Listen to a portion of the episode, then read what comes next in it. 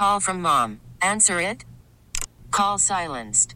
Instacart knows nothing gets between you and the game. That's why they make ordering from your couch easy. Stock up today and get all your groceries for the week delivered in as fast as 30 minutes without missing a minute of the game. You have 47 new voicemails. Download the app to get free delivery on your first three orders while supplies last. Minimum $10 per order. Additional terms apply. Oh, such a clutch pickup, Dave. I know, right? I was worried we'd bring back the same team. Oh, no, I meant those blackout motorized shades. MVP of the room. Blinds.com made it crazy affordable to replace our old blinds. Hard to install? No, it's easy. Even you could do it. Nice. I installed these and then got some for my mom, too. What, you fly across the country to do the install? Nope. Blinds.com can do it all. All she had to do was pick what she wanted. She talked to a design consultant for free and scheduled a professional measure and install. Look at you, Hall of Fame son. Oh, I just picked the winning team. They're the number one online retailer of custom window coverings in the world. Oh, Blinds.com is the GOAT. The GOAT! He shoots! He scores! Go to Blinds.com for up to 45% off and a 100% satisfaction guarantee. Go right now for up to 45% off at Blinds.com. Blinds.com. Rules and restrictions may apply. Before Jeff Passan, you know, dropped a little bit of a bombshell report on us when it comes to what baseball could look like in 2020, you know, I had the show all mapped out. I have to do that these days because we don't have a whole lot of games to discuss, as you know. So I was starting to think of my all time Yankee team, my all time Met team, and it kind of ties into our next guest who has spent some time putting together a book of New York's all time team. The name of the book is Gotham Baseball, and the author is Mark Healey. Heels, John Jastremski. It's good to have you aboard, man. What's happening, bro? Uh, it's it's awesome, JJ. Thanks for having me on. Uh, certainly was a bomb. Uh, Jeff Passan, uh, who's you know, as you said in the opening, uh, really becoming the Woj of of baseball. Um, you know, it's funny. Uh, you know, it's it's uh, as excited as I am to talk about the book. Uh, and today we were supposed to be doing our our launch at Foley's uh, in Manhattan. Um, you know, it's pretty amazing. I, you know, and I'm also afraid that maybe it's a mush because I don't want to get too excited about uh, baseball coming back until some concrete stuff has been put in place. But it certainly is intriguing, JJ, uh, that they could be playing baseball in Arizona, uh, you know, as soon as the end of May. It Well, no really doubt. is. And Mark, listen, we'll take it any which way we can, right? Like I feel like for any baseball fan out there, realizing how tough the times have been, we know this is not going to be a normal year. This is not going to be business as usual. We're talking neutral sites. We're talking robotic umpires. We're talking about players maybe being six feet apart, you know, sitting in the stands. What a weird look that's going to be. But Mark, you're a baseball guy. I'm a baseball guy. We want games to watch at the end of the day. If we can safely find a way, anyway, anyhow, I'm going to take it. No question, especially if the Players Association is on board, and it seems that they are at least part of the planning process.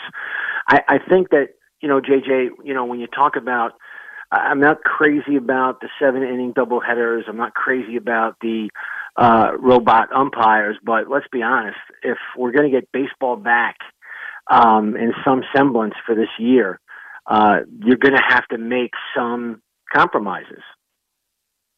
No question. And that will be worked out in the weeks to come. And listen, the safety of these players obviously has to be taken care of.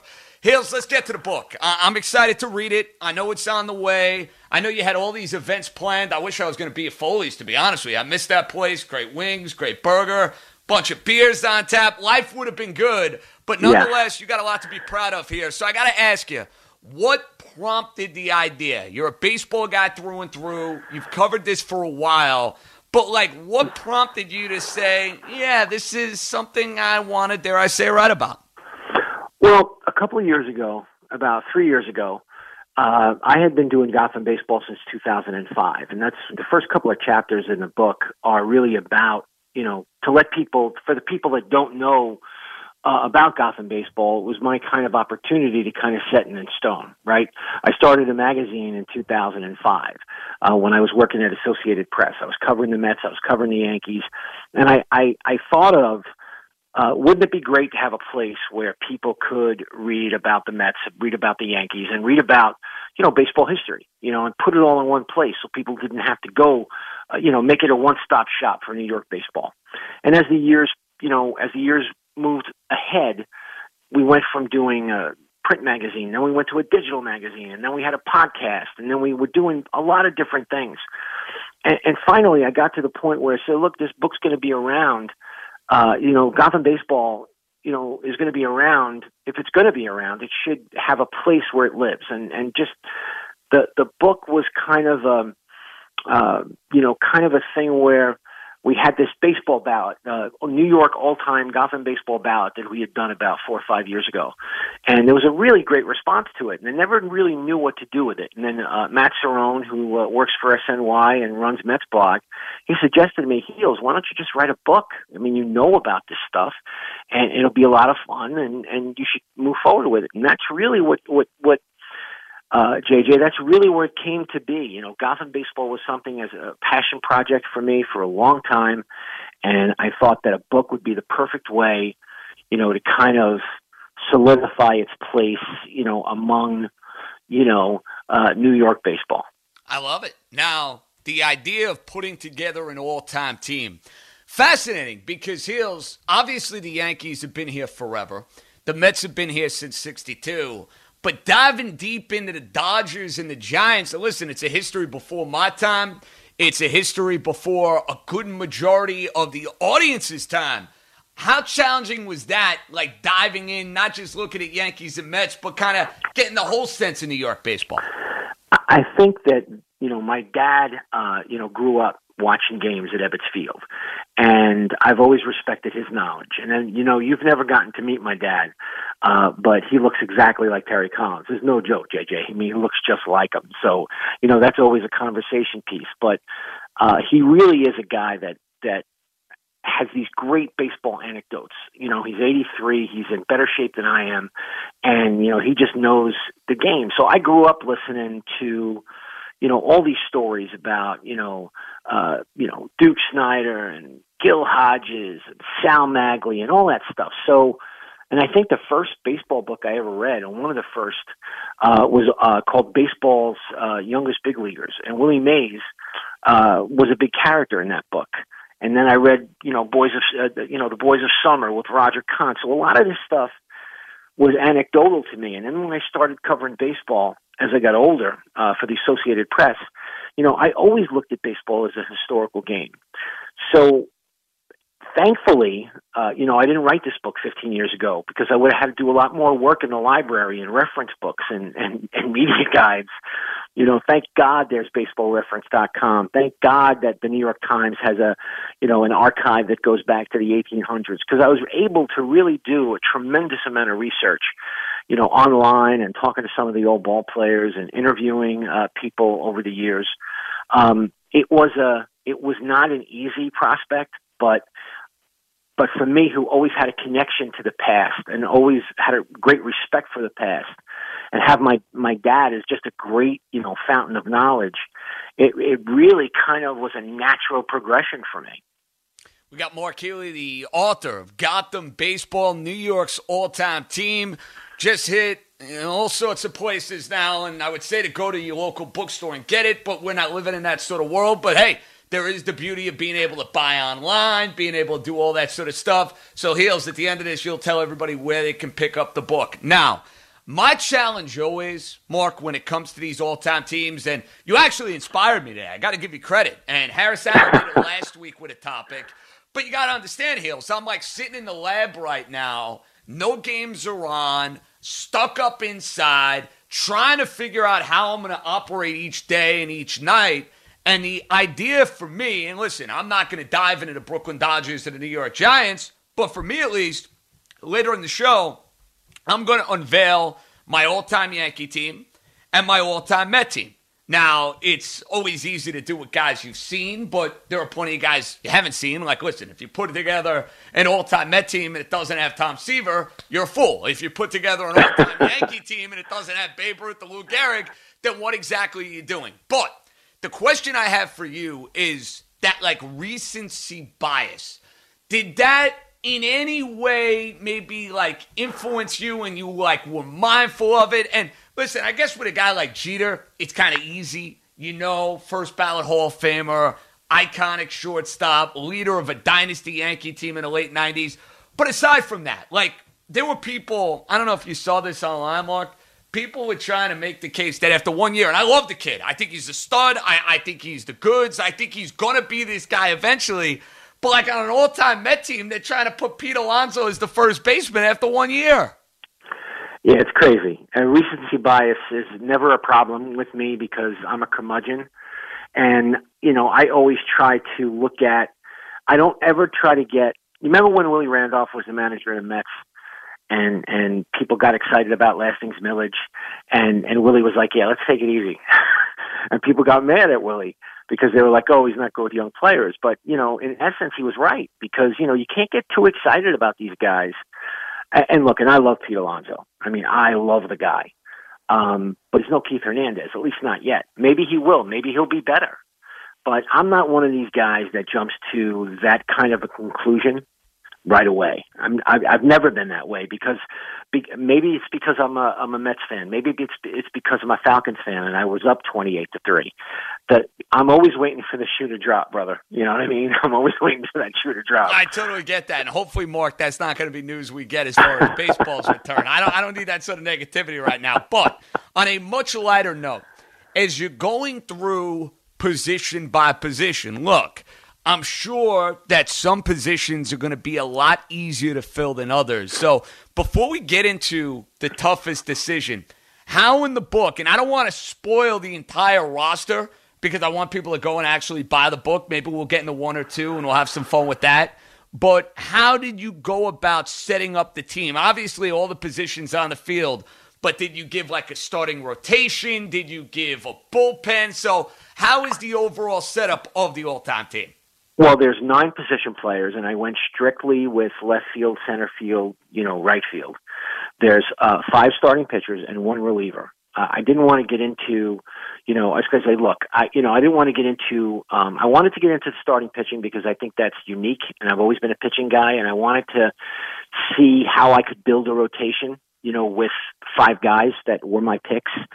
Um, but I only wanted one closer, and there was only one closer to pick. You know, it was Mariano um, it, there wasn't even a, there wasn't even a discussion. You know, some of the chapters kind of lay out how I made my selection and some of the people that were in the running. There was no there was no need to do that with Mariano. you know, I mean, if he's not your all time closer, I you know I'd really like to understand what your thought process was. But um, I, I wanted to do nine position players. I had wanted to do five starters, and I wanted to do, you know, we have a GM, we have a manager, and we have an owner. So, um, you know, that was really, I wanted to create one of those situations where um, there was obviously going to be guys like Babe Ruth that, you know, were givens. But the challenge for me was how do I write this chapter? I mean, so many things have been written about Babe Ruth, you know, ad nauseum how was I going to do this chapter where I was telling a new story? And I think I did, but you know, you have to read it for yourself. Uh, Jackie Robinson is at, you know, is at second base. Again, how many things have been written about Jackie?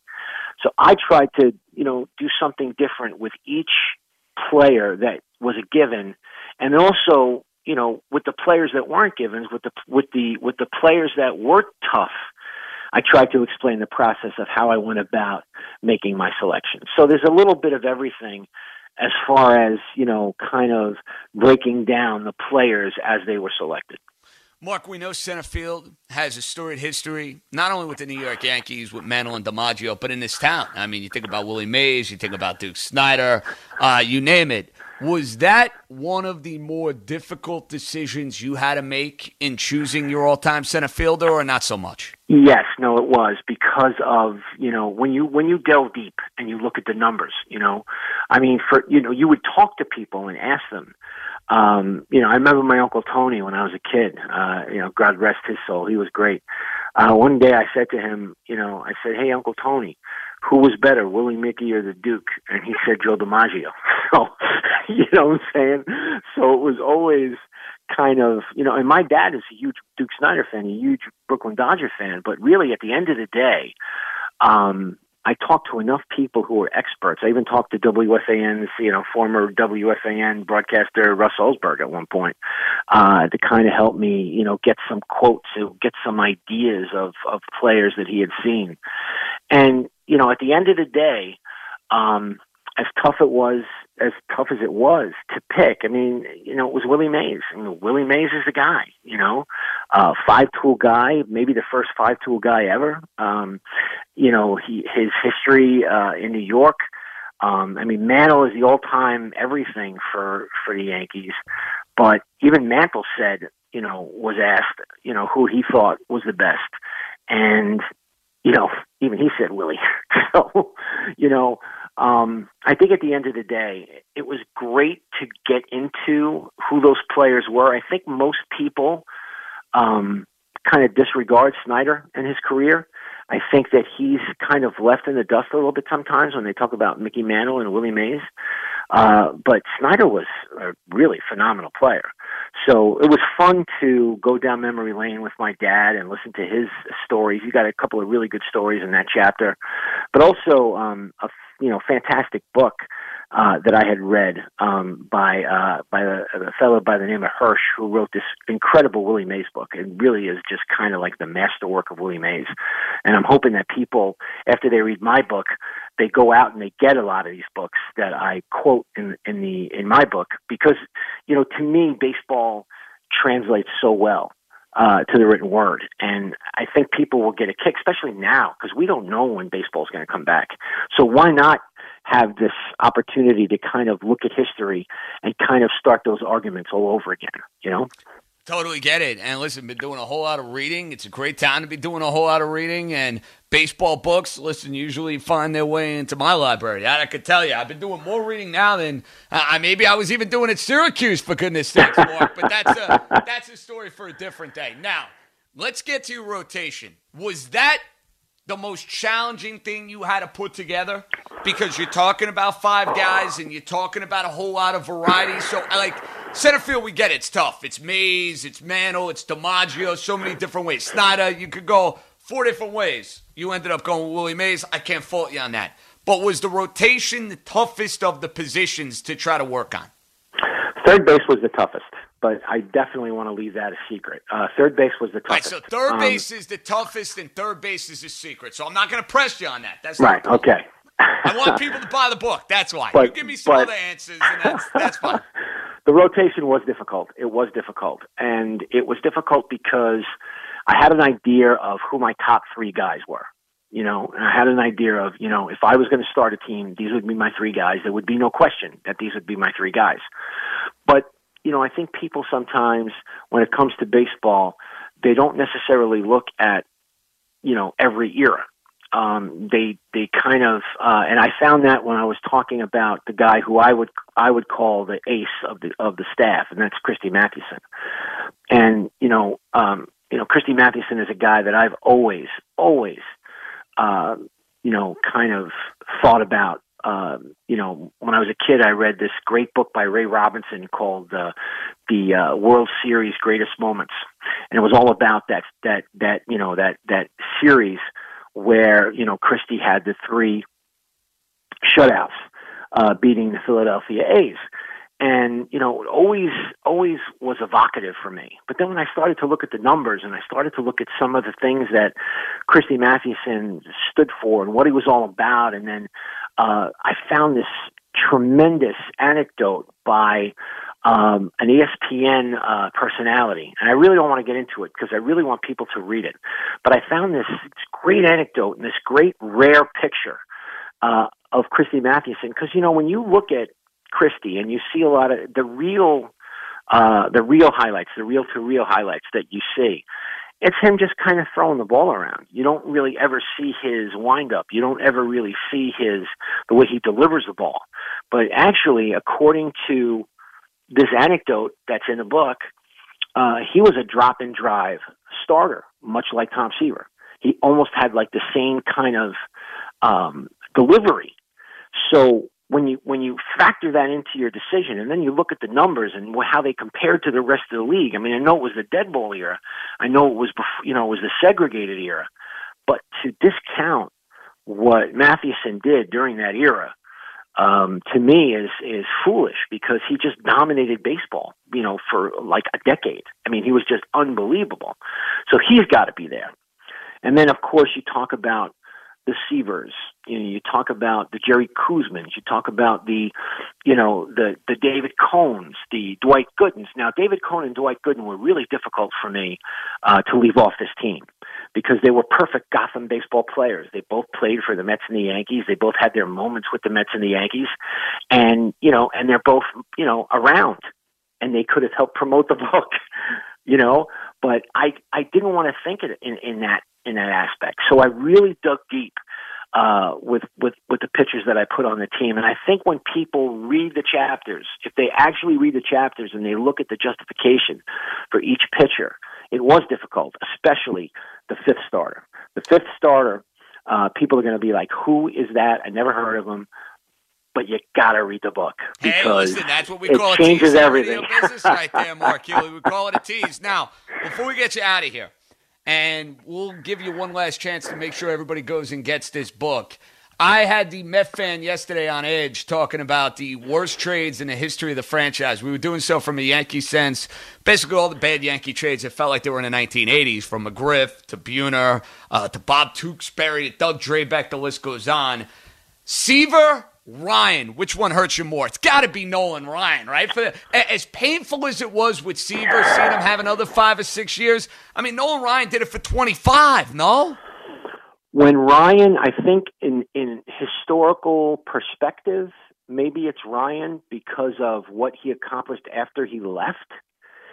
But even Ryan admits, and when the Mets did their uh, their their uh, reunion in '69, and they got Ryan to come back, um, you know, Ryan even you know intimated a couple of times in his career that had he stayed in New York, he doesn't know if he would have been Nolan Ryan and not because of the way that the team handled him, because you know one of the reasons he lasted as long as he did. Rube Walker had Nolan Ryan uh, last into his 40s, Jerry Koosman last into his 40s, Tom Seaver last into his 40s, and Tug McGraw last into his 40s. Um, Ryan just did not like New York, and he did not like you know where he was living. He did not like uh, the atmosphere of New York. He just never liked it. And you know, from his brilliant performance in um, you know in '69, coming out of the bullpen uh, during the playoffs, um, you know he was a uh, one of those one of those pitchers that drove Mets fans crazy because they thought he had all this potential, kind of like Noah Syndergaard a little bit. You know, really, when you think about it, he had all the talent in the world, but couldn't really put it together. It could never really be dominant. You know, they thought they were going to get a 20 game winner, and he didn't do it in, in 70, didn't do it in 71. And when they traded him for Jim Fregosi, I mean, obviously it was a terrible deal, but Seaver to me was the heart of the franchise. And when he left, um, it was like, you know, as a kid, I was, you know, in 77, I was a kid and I was 10 years old. And, you know, that was like, you know, it was the same summer that Elvis died. you know what I'm saying? And those were my it. two Listen, guys. Elvis, You know what I'm Seaver, saying, if you're a man? fan, you might as well lump them in the same rough. category, Heels. I totally was- get it. it- Listen, it was rough. appreciate a couple of minutes. Gotham baseball. Want to find the book. Mark, find you on Twitter, Mark C. Healey. And where can we find the book real quick? Amazon.com is the best place to get it. You could There also go. reach out to me um, on Twitter, and uh, I'll send you a signed copy. There you go. Mark, appreciate a couple minutes. Take care. Best of luck, all right? Thanks, JJ. Oh, such a clutch pickup, Dave. I know, right? I was worried we'd bring back the same team. Oh, no, I meant those blackout motorized shades. MVP of the room. Blinds.com made it crazy affordable to replace our old blinds. Hard to install? No, it's easy. Even you could do it. Nice. I installed these and then got some for my mom, too. What, you fly across the country to do the install? Nope, Blinds.com can do it all. All she had to do was pick what she wanted. She talked to a design consultant for free and scheduled a professional measure and install. Look at you, Hall of Fame son. Oh, I just picked the winning team. They're the number one online retailer of custom window coverings in the world. Oh, Blinds.com is the GOAT. The GOAT! He shoots. He. Go to Blinds.com for up to 45% off and a 100% satisfaction guarantee. Go right now for up to 45% off at Blinds.com. Blinds.com. Rules and restrictions may apply.